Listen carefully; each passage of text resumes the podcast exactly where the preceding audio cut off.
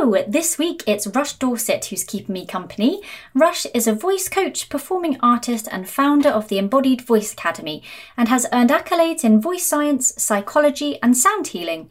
Rush is passionate about weaving together spiritual tools with vocal awakening practices to access a singer's highest potential. And she is here with me to discuss the benefits of sound healing for singers and busy teachers like us.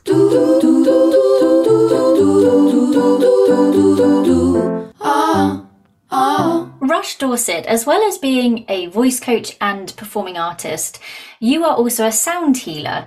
So, do the people you meet tend to think that you're always really calm and zen?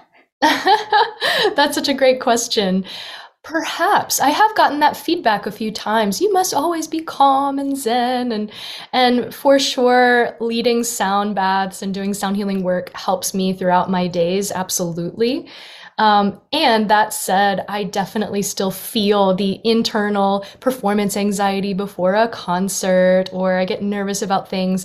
But I would say that the tools very much help me to shift my energy and my mindset when I need to. So I'm grateful for that. Mm. Maybe I should have some. I mean, a student said to me recently, "Well, you're always really laid back," and I thought, "Are you kidding?" I, I almost choked on my own tongue. So I was like, I'm not. I don't think that I am calm. I am not laid back, but at least that's how I come across. right. at least then they don't see the inner turmoil. of course. Oh, yes. And it's funny, you know, thinking about a performer. Sometimes singers make it look so easy, just singing on, oh, it just looks like it's just coming out of them naturally. They were born this way. But people don't always realize the level of effort that it can take to really hone that craft. So I think it's a similar concept. Well, Rush, welcome to the Singing Teachers Talk podcast. Now, you have a master's degree in voice science, a Bachelor of Arts in psychology, and you also hold sound healing certifications from the Divine Resonance Center in Asheville. So, how did you arrive at all of those things and then on to founding Embodied Voice Academy? Mm, wow. Well, yes, those are all of my passions, and I have many passions that I've always wanted to weave together. And I would say, to put it in a summary, uh, that I began my interest in, you know, human nature and how we can be our best selves, and that um, made me want to study psychology and understand, you know, how can we help ourselves and help humanity on a whole level. And meanwhile, as I was doing my undergraduate studies and thinking about going into counseling, I also was pursuing my love of music and performing. And once I graduated my undergraduate degree and I started working in the world, I actually was working for a PR company, public relations, doing editing work and learning a lot about tech and all these things. But I always just loved singing the most. And I would sing, you know, nighttime gigs. I would sing at weddings. I was singing with ensembles on the side. And, and it was just my heart was so connected to the beauty of music. And I, I just felt like my best self when I was singing it was bringing me joy and and I would see the faces of the others and it was bringing them joy. And so I kept thinking to myself well there must be something to this because yes the world has many challenges that we all want to help. Um, and at the same time there is so much power in music to make the world a better place as well. And so it was at that time in my life where I decided to just go for it and pursue music fully. I had never really given myself permission to do that for a lot of reasons. Um, I think there was a lot of self doubt. I think there was doubt that I could make it into a career, all kinds of limiting beliefs. But I decided to do it. And so that's when I went and got my master's in voice science and performing. And that really built my confidence. Being a part of a community, receiving teaching and instruction from amazing teachers, just surrounding myself with colleagues, also pursuing voice. And so it, it was at that time when I continued my journey in personal development and spirituality is a big part of my life. And so I was studying energy healing and all of these different parts, um, you know, alternative healing modalities that actually now have a lot of science to back them up. And, and I was seeing the results for myself and noticing how much better I was feeling and how much more peace I was feeling. And I said, there's got to be a way to combine these interests. And maybe, uh, you know, with a lot of the singers and, and the students that I was beginning to teach at that time, I noticed a lot of them struggling with performance anxiety, a lot of them struggling with uh, just so many questions about their career and uncertainties and of course the pressures that the industry can can be. And so i uh, began to think about weaving some of these more healing modalities so sound healing as a bridge between you know, music and healing as a way to really help people and i started seeing the results right away. So that's how embodied voice began. So, with all of this combined, what have you found throughout your research and your studies practically and also through your personal experience that has bound the science element of voice, the music creation, and the healing together? Have you got any anecdotes that you could share? Oh, absolutely. Well, many case studies with myself and with my students, uh, and also case studies from a mentor that I worked with. So I I'll just say that after my master's degree, I went on and decided to pursue more of these alternative studies with voice science and how to combine them. And I came across a method called the Yoga Voice Method, which was founded by Mark Moliterno, who's an excellent teacher. And I studied with him personally and received my certification in the Yoga Voice Method, which basically combines two loves of mine. One is yoga, which I was practicing a lot at the time. And the second one, of course, is singing. And and what I found through that method is that when we actually combine yoga philosophy, which is of course, an ancient philosophy and ancient practices that have been tried and true, passed down over thousands of years now to show very specific results that it can create for the mind body system. So it's been shown through doing very specific types of practices and, and doing certain breath practices that we can calm the mind we can align the physical body and we can also align what's called the subtle body or the chakras. And we work with the seven major chakras in the yoga voice method. And all of those things, when they are aligned, they actually inform our vocal technique. And so that's where it got interesting for me because I was seeing the results of this, you know, energetic and physical body alignment now helping and supporting the anatomical alignment for healthy vocal technique, for healthy resonance. That all comes from the bel canto singing technique, Western scientific vocal pedagogy.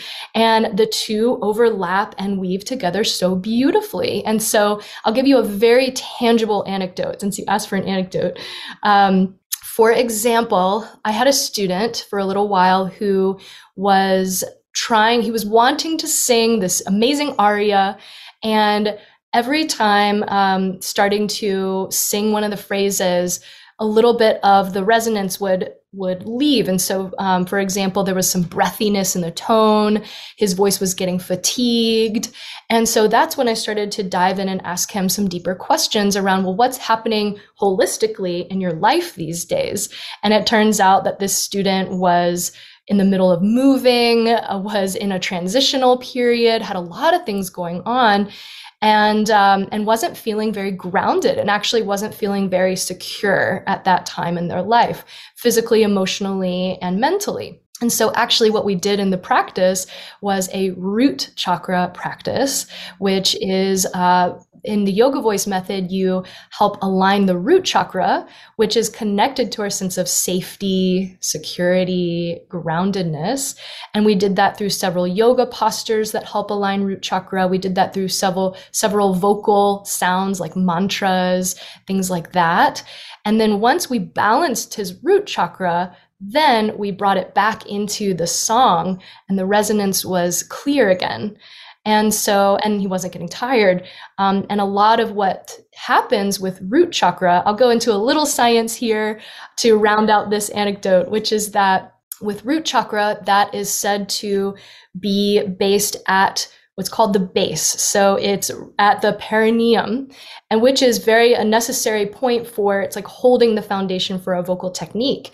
And so when pelvic floor is activated and we're able to support our sound, then the breath is able to have that proper support that it needs to allow full closure of the vocal folds, complete oscillation of the folds to create that healthy resonant sound. And so when we are connected to our root chakra in that sense, um, the physical body aligns. So that's just one example. And actually, I have so many other stories about students who are struggling with different aspects.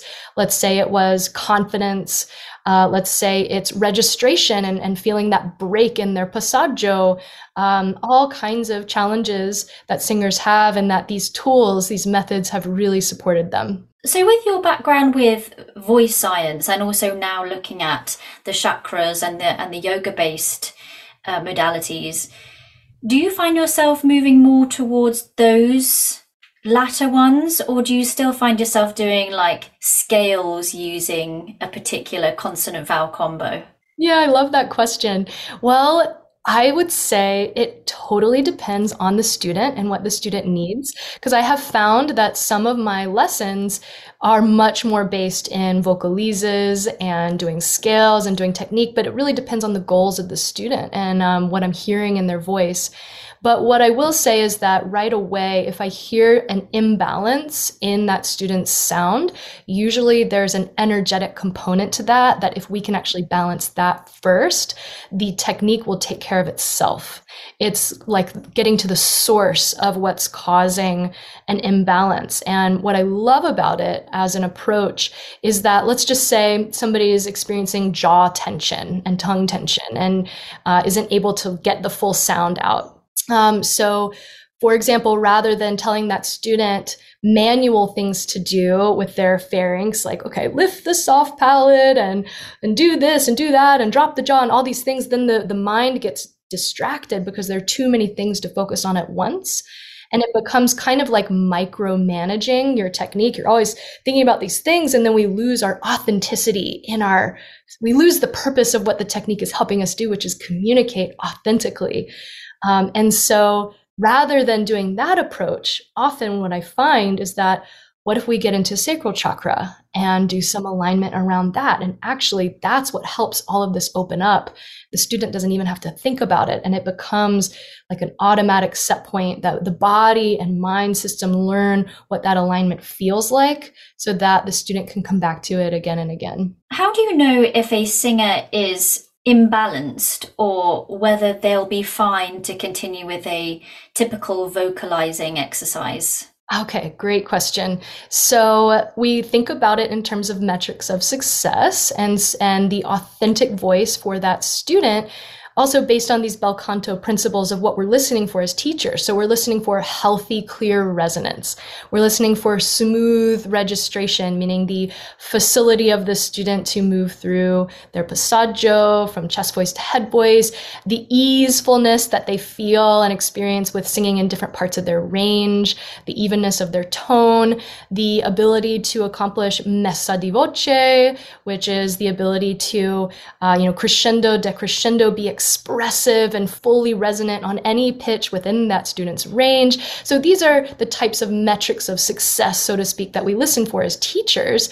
And so we are allowing that student to find that for themselves and what that really means, what that freedom, what that easefulness, what that resonance feels like for themselves.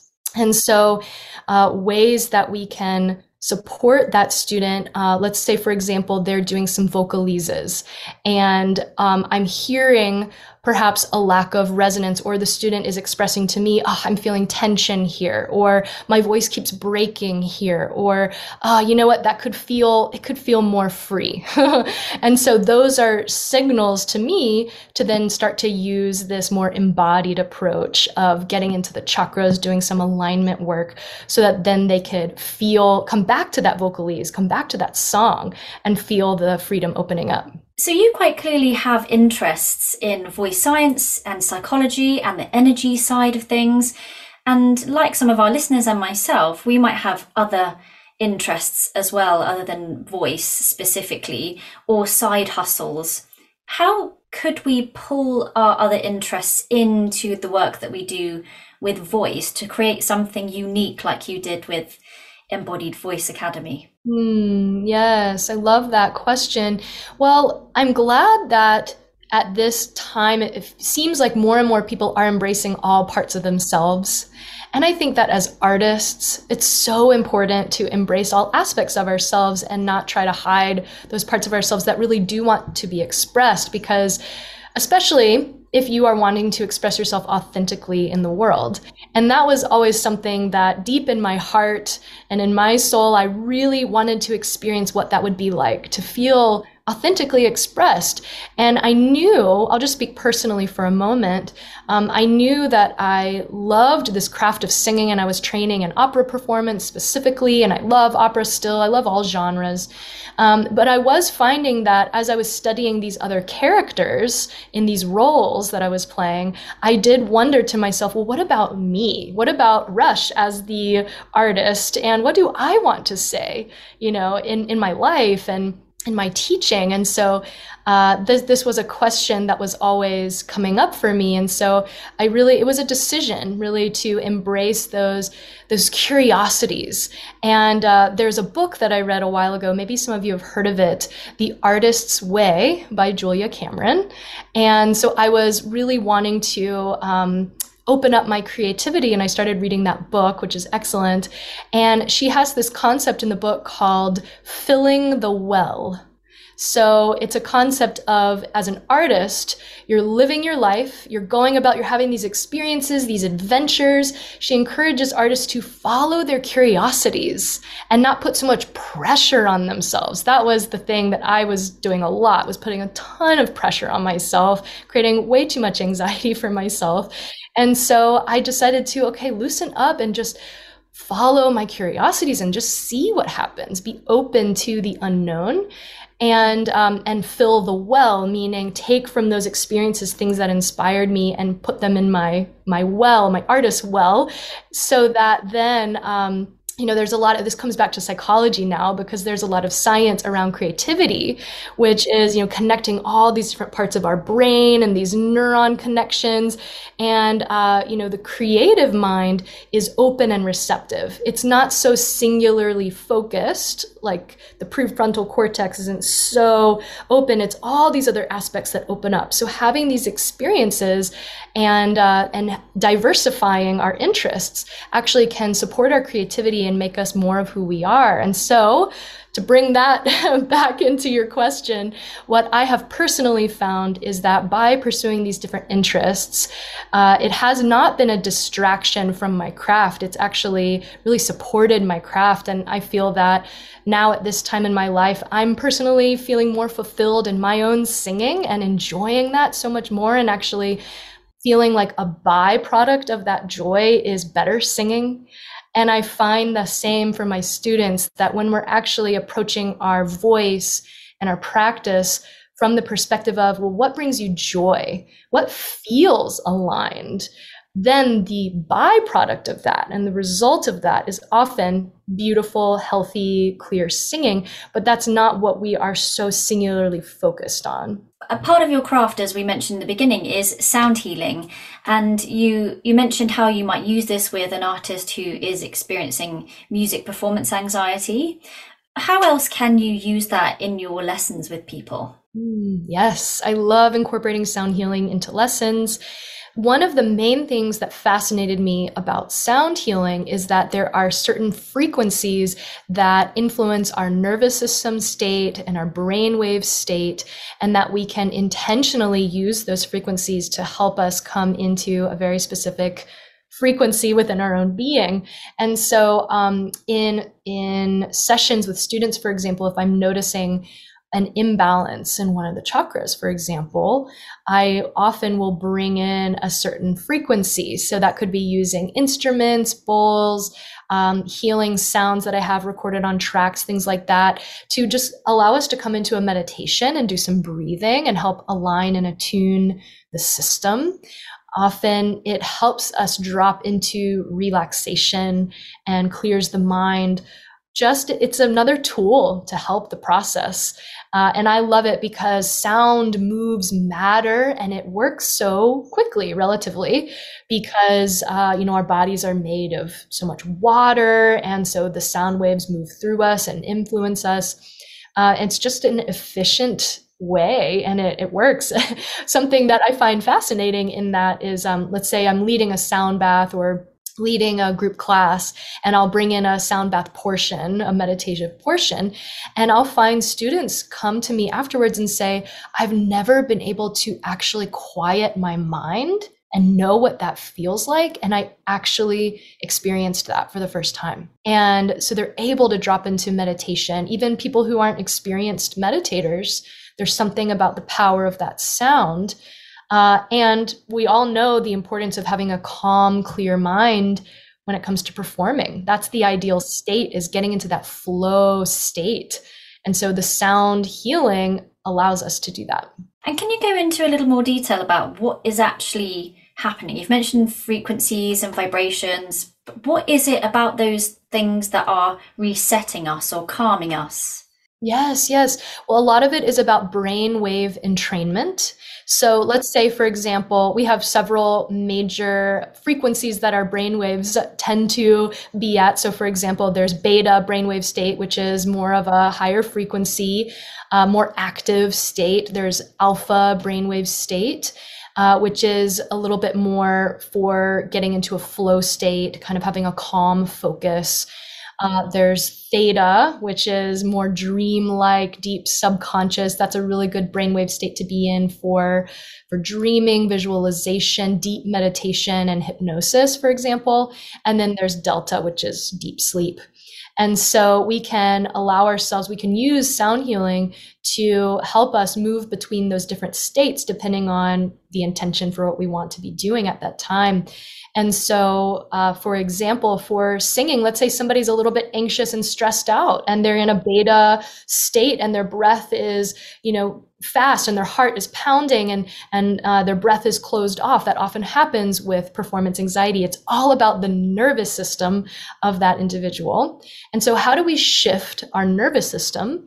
Well, the frequencies definitely help us with that. So we can calm the mind into more of an alpha state and come into deepening the breath. And what that does is it brings us into a state of parasympathetic response, homeostasis, which the research shows that being in a state of balance, homeostasis, is creates the conditions within our bodies and minds to actually heal. So if there is it could be a physical injury that you're wanting to heal. Well, being relaxed and being in that state is going to help the body actually send those, send the white blood cells, send everything to that area so that we can actually heal or an immune response.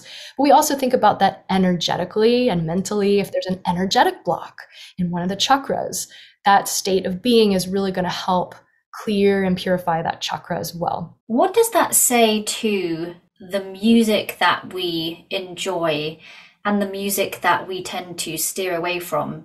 Like I have a I have a few friends who would find, and I, I don't mean this to be offensive to anybody, um, but find listening to classical singing a little grating, and mm-hmm. some who find listening to metal a little hard. And I'm just thinking about, you know, we are we are using frequency, pitches, frequency. So what does that say to genre and, and what we enjoy listening to and what we don't enjoy listening to? right. Oh my goodness. Well, I've had this same question for a long time as well. Uh, what I will say honestly is that I don't actually know the full scientific answer to this, but what I can say as a best theory and based on conversations that I've been having with people about it is that uh, these different genres they're all they all have their merit you know they speak to each person in a certain way. And i would say that my theory about it is that it's really about that person's emotional state and what is resonating for them emotionally um, and what they need. So for example sometimes i do need to listen to rock music and that feels amazing and feels very validating. Um, sometimes I need to listen to classical music, um, but you can see like each each genre offers a different a different frequency, a different you could call it a vibration, um, different information. It's kind of like different languages or different dialects of all the same language.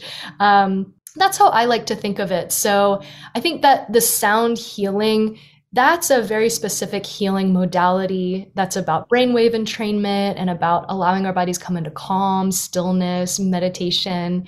Um, whereas heavy metal, okay, that's not gonna create the same effect, but for somebody, that is gonna speak to them as well, and it's gonna offer a different kind of healing uh, in its own way. Um, with opera, there are times when I don't personally want to listen to opera, even though I'm an opera singer. And other times it feels like the most gorgeous, beautiful, uplifting, transcendent experience. So uh, it's just the I think the movement of our emotional states, and a lot of it is about emotional release, I think, as well.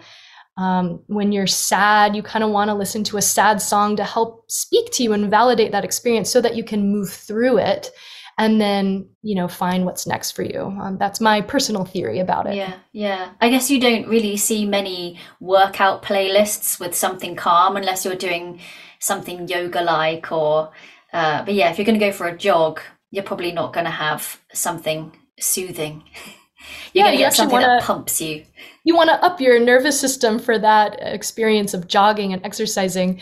One more thing i will share about it which is that there is a good amount of research coming out about um, these healing frequencies now, which is exciting.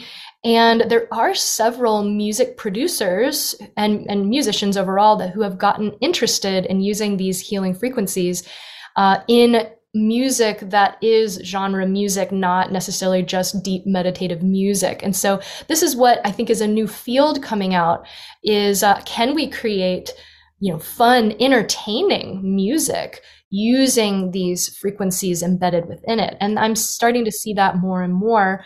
And I say, why not? That sounds like a beautiful combination of things.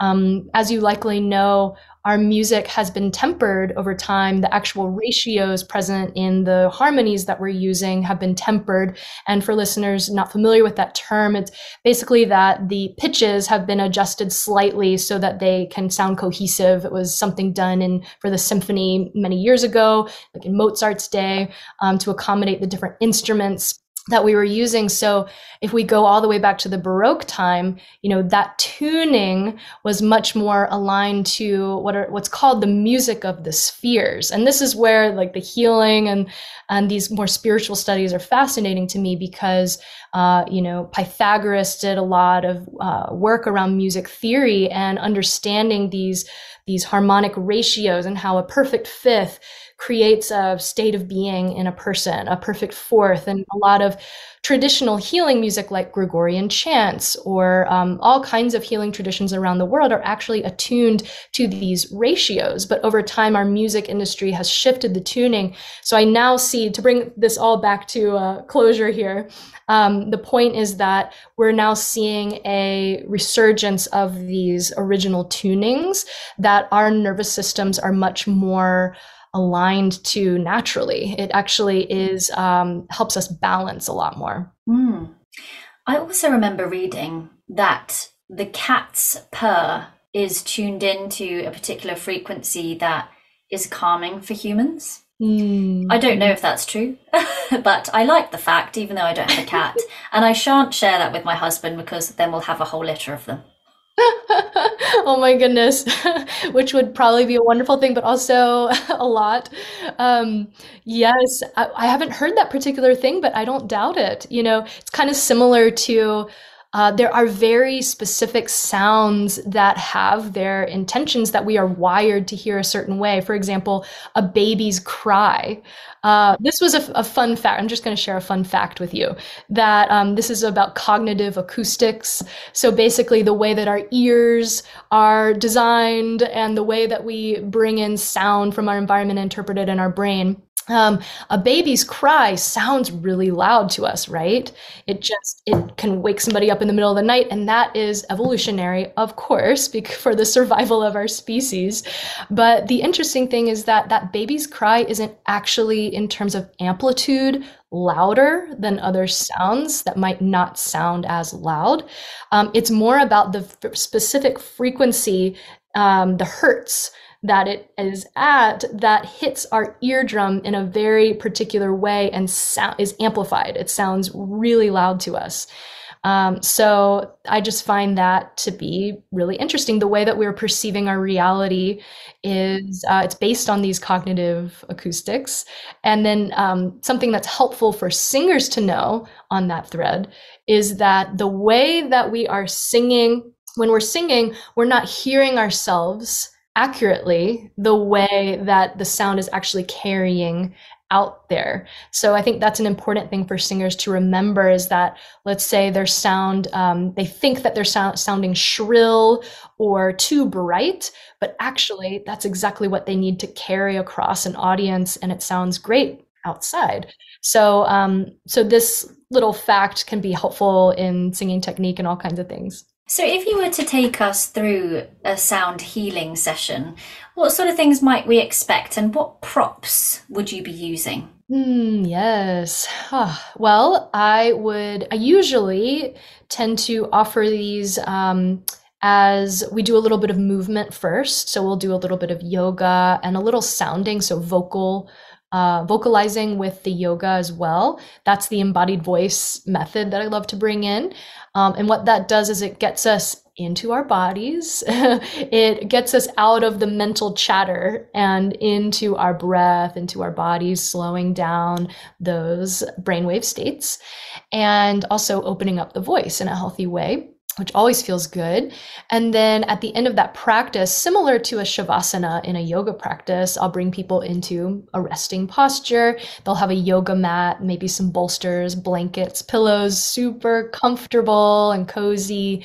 And then I will begin doing a little bit of breath work to drop people in more deeply um, into their meditation. And then that's when I'll usually start to weave in the crystal bowls. So um, I love the different kinds of crystal bowls there are. Um, I use a kind that's called crystal alchemy bowls. So they have gemstones embedded in them and they have, carry these, the frequencies um, of the sound, but also of the gemstones. So they're really beautiful and therapeutic grade instruments. And um, usually I'll start with a low sounding bowl to um, that's really grounding and creates this sense of safety. And it's like washing your whole system with this gorgeous, deep sound. And it gets people into kind of a trance. It's like, it's a hypnotic um, sound. And you can think about the sound waves like sine waves, you know, they're just consistent. And so it really helps that brainwave entrainment occur. Um, I'll start to weave in some vocalizing. I usually do sing with my bowls, and I love bringing in um, some healing sounds with my voice.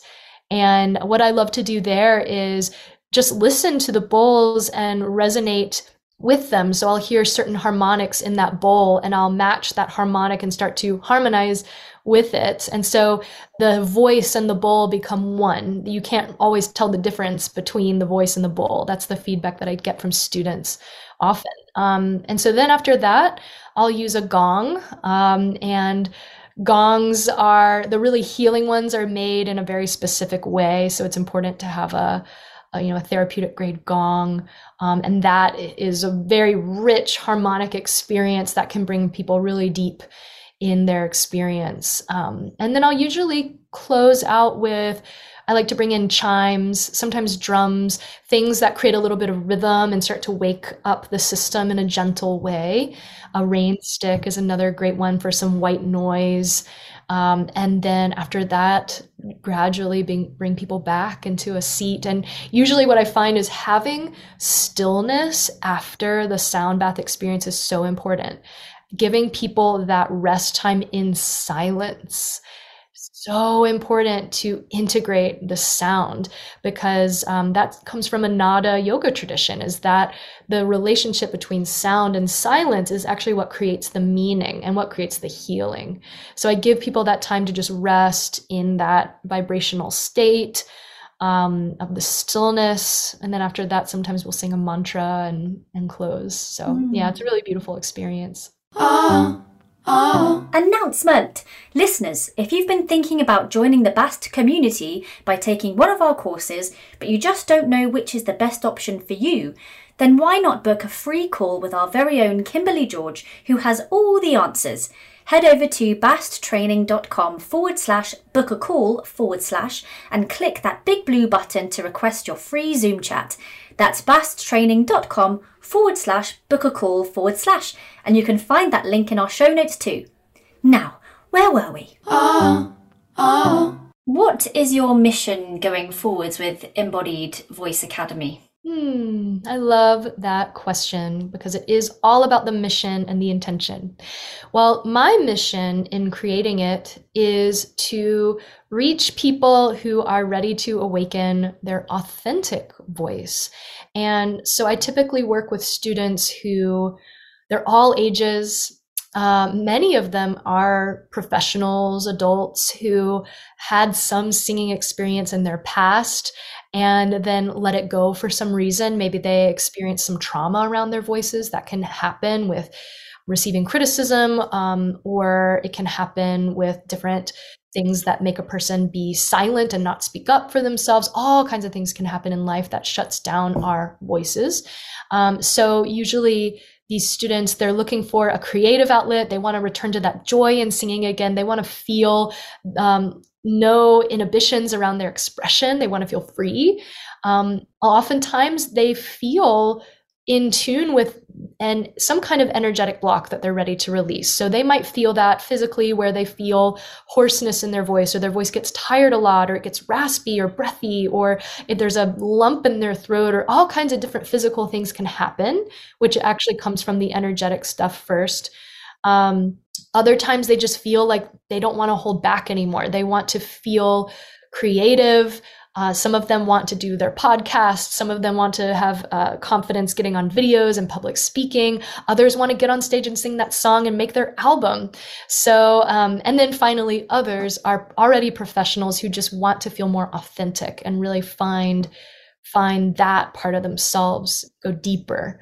Um, so those are the types of students that I work with. And what lights me up about that is seeing people tap into their hearts and tap into their joy and actually heal themselves in the process of reclaiming their voice and using these tools and um, you know having a personal practice that they can come back to and finally feeling free and confident. So I think that the reason that this is my mission is that I, on the bigger level here is that uh, this comes back to my original intention of studying psychology is that you know we all want to make the world a better place and there are challenges in the world happening. And um, i feel that this is my zone to help people in is like if we can free our expression and be our authentic selves then we can be empowered to actually be of higher service and help others and create more beauty and more joy um, and and share that because we can't give what we don't have. So that is uh, that's my mission Mm.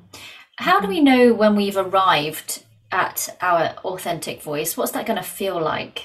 Ah, oh, great question. So it is very unique to each person. Of course, authenticity is a personal subjective experience. However, there are several conditions for authenticity that we can think about. And often that can come down to well, how free is the resonance? Is there a fullness in your resonance in your voice that you're able to access anywhere? Um, is is part of your voice cutting off the sound? Is it cutting off somewhere, or does it just flow freely no matter where you are in your range? So that's one aspect of authenticity is being able to access the fullness of our physical instrument. Um, another aspect of authenticity on a physical level is the ability to have a complete breath and to feel, for the student to feel expansive in that breath and not um, tense in the body. So sometimes people experience locking in their solar plexus or they don't feel free in their breath. Uh, so that's a, another really big one. Um, another thing about authenticity is on a more emotional level is the experience of being in the flow with what you're creating. So not feeling like you're holding back. Um, for that student to know within themselves that they're able to to listen to that inspiration within them and move it into what they're creating, be it a song writing something, writing a poem, anything like that. Um, the experience of freedom in that expression. Um, I would say another aspect of authenticity is communicating in a way that feels like your true self. And so that can that can be in relationships and in intimate relationships. It can be at work. It can be anywhere. Um, and it can also be in your art. So if you're a songwriter are you really writing from your heart? Are you really dropped into what you deeply want to say? Or are you singing to sound like somebody else? Or are you approaching your art from a place of um, you know these these conditionings that we've had? So to summarize the answer to your question, I would say that authenticity often requires deconditioning ourselves from the conditions that we've experienced in, in our voices and actually coming back home to ourselves in whatever way that really means to us. And these practices are shown to guide each student to what that means for them. Can you take us through the, the curriculum for em- Embodied Voice Academy? Absolutely. So it's a journey through all of the seven major chakras. And so what we do, it's nine months total. And uh, so it's a comprehensive journey. And we start with root.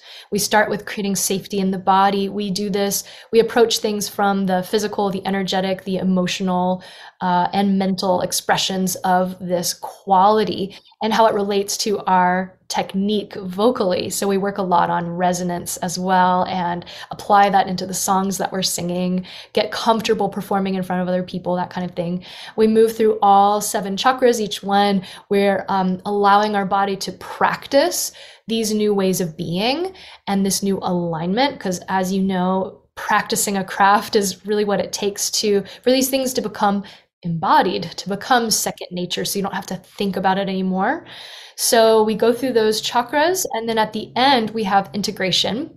So we have a whole month of integrating all of them together because all of them are meant to weave and work together and then we have a final performance. So projects that the student has been working on throughout that time, whether they wanting to create an album or a few songs or just get comfortable singing in front of people at all. And it could be anything for that individual. And we have a final retreat and we celebrate one another and have our showcase and it's really beautiful. Um, so that's the curriculum overview. And with that, it's typically it's three live calls each month with the intimate group. It's a small group, so we get to know each other, we share. We do some sound healing as well. Um, and then each student also gets one on one voice lessons. I think that's a really important part of it because we are it's a personalized experience of finding your authenticity. And so as a teacher, I'm able to actually hear and see each student and offer those very individualized uh, adjustments so that they can find that alignment. So we had, they have a monthly lessons and um, there are also some pre-recorded modules things like uh, a quick you know five minute root chakra practice. Let's you know vocal warm-up practices different kinds of things that they can just have as resources um, recommended reading lists some sound healing mantras they can sing along to things like that yeah. A lot of us as teachers, when, when we've got a busy schedule and it's like one student after the next, and we, we have that all day, and it gets to late afternoon, and you think, oh my goodness, I really want to give my all to this next student, but it's my head is spinning. Have you got an exercise that you could take us through that will help us to re reground ourselves, rebalance, find our mojo again for those later on students in the day? I know exactly what you're talking about. yes. So when the head is spinning and we've been uh, exerting a lot of energy and focused out on other people, one of the best things we can do is come back into our root chakra actually for that grounding and that calm. So I'll guide you through. It's so simple. Anybody can do it. Um, and basically, let's just begin. So we'll sit tall. Let's say you have like a minute before your student walks in the door. So you're going to take a minute to ground so we're going to just inhale deeply, exhale long and deep. And we'll do this two more times for three total. We inhale, exhale. And as you're exhaling, see how you can elongate the exhale. And as you elongate the exhale, you'll notice the mind starting to calm, now you can just breathe normally. See about breathing into that deep belly space. and any kind of mental activity happening for you, imagine that you could just drop all those thoughts down, down, down, all the way down to the earth. Allow the earth to hold them for you. You can also imagine and visualize a beautiful stream of white light, brilliant, sparkling, shining white light traveling down through the crown of your head, down through your mind, clearing the mind, down through your throat, your heart, solar plexus, sacral chakra, and root. So, feeling your mind clear, letting the light cleanse and purify you, and filling you up with plenty of energy. Just opening to receive. And now, finally, we'll do three low, deep, earthy tones into the root chakra. So go ahead and now imagine a red orb of light at your root. Imagine that this light is spinning in a clockwise motion. It's getting brighter and brighter as you visualize it. And now we're going to send a low, deep tone on the vowel oo, which is the vowel for the root chakra. And we're going to tone and strengthen this energy center. So it will sound like this. I'll demo and then you can join me. So it's just this low, deep, raw kind of sound. Let it be a healing sound for you. So let's take a clearing breath first. We inhale and exhale. And now we'll inhale and then tone this low, deep ooh sound.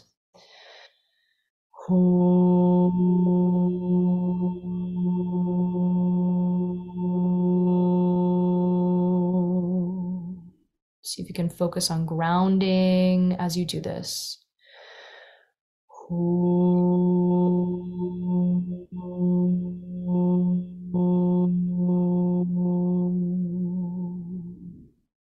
One more deep inhale.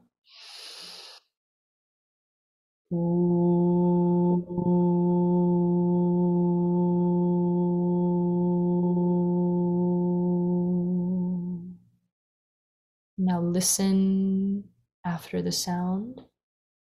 Breathe normally.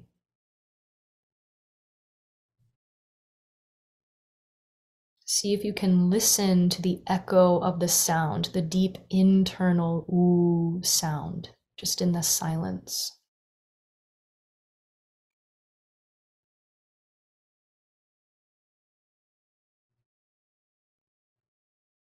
Notice anything shifted in your energy. If you're feeling more grounded and centered.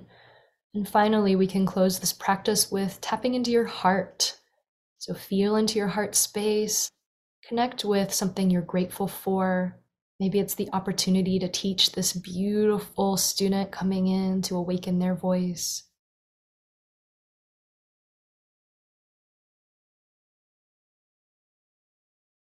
And we close. You can gently come back and open your eyes. Hmm. Nice. Thank you for yeah. that. You're welcome. There was part yeah. of me that was thinking, oh God, I don't think I can get down to that lowest note. yeah, yeah. yeah. And that's, oh, that's so, I'm so glad you said that actually, because the pitch doesn't really matter all oh, that good. much. Yeah, it's more about just feeling that deep, low internal frequency, just as fits your voice. Yeah. Yeah, yeah, good. Because I was mm-hmm. going to say, like, would do students ever feel like they have to match you because they they get worried about that kind of grating heart like non harmony? Yeah, yeah, I find that. So I have to Gosh. remind them it's okay. So a, a helpful thing for that is to have the student first hear it within themselves and then chant it and then i'll join yeah. them after that so mm. they can mm. find it for themselves mm-hmm. yeah it's nice and calming that i like that yeah very simple but it's just using our voice and using sound and breath to calm us and find center so you can do this anywhere i mean sometimes i'll use this uh, gosh traveling in a crowded area i mean just some low mm, mm. just to keep me in my root and keep me grounded and safe. Um, it's just very helpful. Yeah, yeah. yeah. Thanks for that, Rush. That was cool. Yeah. Like that. Yay. How can someone then get to be a part of Embodied Voice Academy and how much does it cost to get involved? Yeah, so well, they are welcome to join if it calls to them. So I'd say the best way it is invitation. So you can just reach out to me and send me a message um, because I do keep it to an intimate group. Um, so that each person can really receive a lot of individualized attention and really receive that value on their journey. Yeah, so um, it's 350 monthly for the academy, um, and that includes the one-on-one lessons throughout the year, as well as all the group programs and the final retreat. So um, yeah, it's an amazing journey, and I would love to share it with somebody who is uh, this is speaking to. Yeah. You mentioned a book earlier. Are there any other resources that you'd recommend for us to check out on this idea of sound healing, the energy side of things as well? It's it's funny. I've read so many books on sound healing, and the one that's really coming to my mind is actually a book uh, called um, the title of it is very clever. It's called There's No Place Like Om. okay, yeah. Play on words, No Place Like Home. Uh, and it is by um, two ladies who actually founded a modality called acutonics. And it's a modality that I did study. Um, so it's basically using tuning forks on the meridians of the body. So a musician and an acupuncturist, like doctor of Chinese medicine, came together and created Perfect. this amazing modality. It's really cool. So, but what I love about the book, so it's not specific for singers, but what I love about the book is that it talks about the this planet uh, or music of the spheres and the planetary ratios and how they relate to our meridian system and how the different frequencies in music help us in our nervous system. There's actually a lot of science behind it. Um, and so that book is really amazing. Um, other resources, you know, there are there are many podcasts out there. There's one in particular um, that I've been listening to. It's actually called Quantum Minds TV, oh. and it's by she's a teacher of mine. Her name is Dr. Theresa Bullard. She is amazing. She's a, a physicist. She's a doctor of physics, and um, she also does a lot of energy healing and really weaves the esoteric uh, studies with modern science. And so she's she's an amazing resource. I love her stuff. Um, and so she is very interested in sound healing and um, she interviews several sound healers on her show. And they go into very, very deep uh, conversations about it and uh, practices that people can bring into their own lives. So I would recommend checking that out. You can just Google search Quantum Minds TV, Dr. Theresa Bullard, um, and you'll find it. And then you can search uh, the interviews about sound healing that she's done. That's I would really recommend that. Um, let's see, anything else? Yeah, and then otherwise, go to some sound baths. yeah. Yeah, yeah. Well, Rush Dorsett, thank you so much. Where can our listeners uh, find out more about your work and, and, book a call with you or send you an email for an invite to Embodied Voice Academy? Yes, yes. I would love to hop on a phone call. It's always fun to connect first, um, talk about your goals with your voice. So, best way to reach out to me is via email. So, rush at rushdorsett.com. You can find my website, rushdorsett.com, and you'll see a whole page about Embodied Voice Academy. You'll see things about, I do have some one on one coaching that I do with students uh, as well. And uh, all these different courses that I have, and I often offer workshops and pop up events and things like that for people wanting a taste of this work. Um, I am also offering a new mini course that is seven weeks long, so a little bit do more doable for people um, who want to taste the work. So all of those are on my website, um, and you can also find I have a free voice chakra assessment on my website, and that's a great way. I created that assessment based on bel canto technique and YogaVoice. And basically, it's a way to figure out which chakra do you most need align alignment for. And then once you take that quiz, um, I actually send you a custom practice in your um, email inbox. I'll send you the practice associated with that chakra that you need work on. So I think that's a really good way to connect and feel the work. Um, and then you can sign up for my newsletter on my website too. I often um, send out newsletters about these concepts and all kinds of fun um, free training materials. I have a group called Free Your Voice on Facebook. It's a private group, and I often uh, lead free videos there to support people and answer questions. So I have a lot of ways to connect. Um, but yeah, again, rush at rushdorsett.com is probably going to be the best way. Brilliant. Rush, thank you so much. Yes, thank you. Thank you for having me. It was so much fun to be here to share about this deep passion of mine and and talk about this and, and I hope that it was supportive to listeners.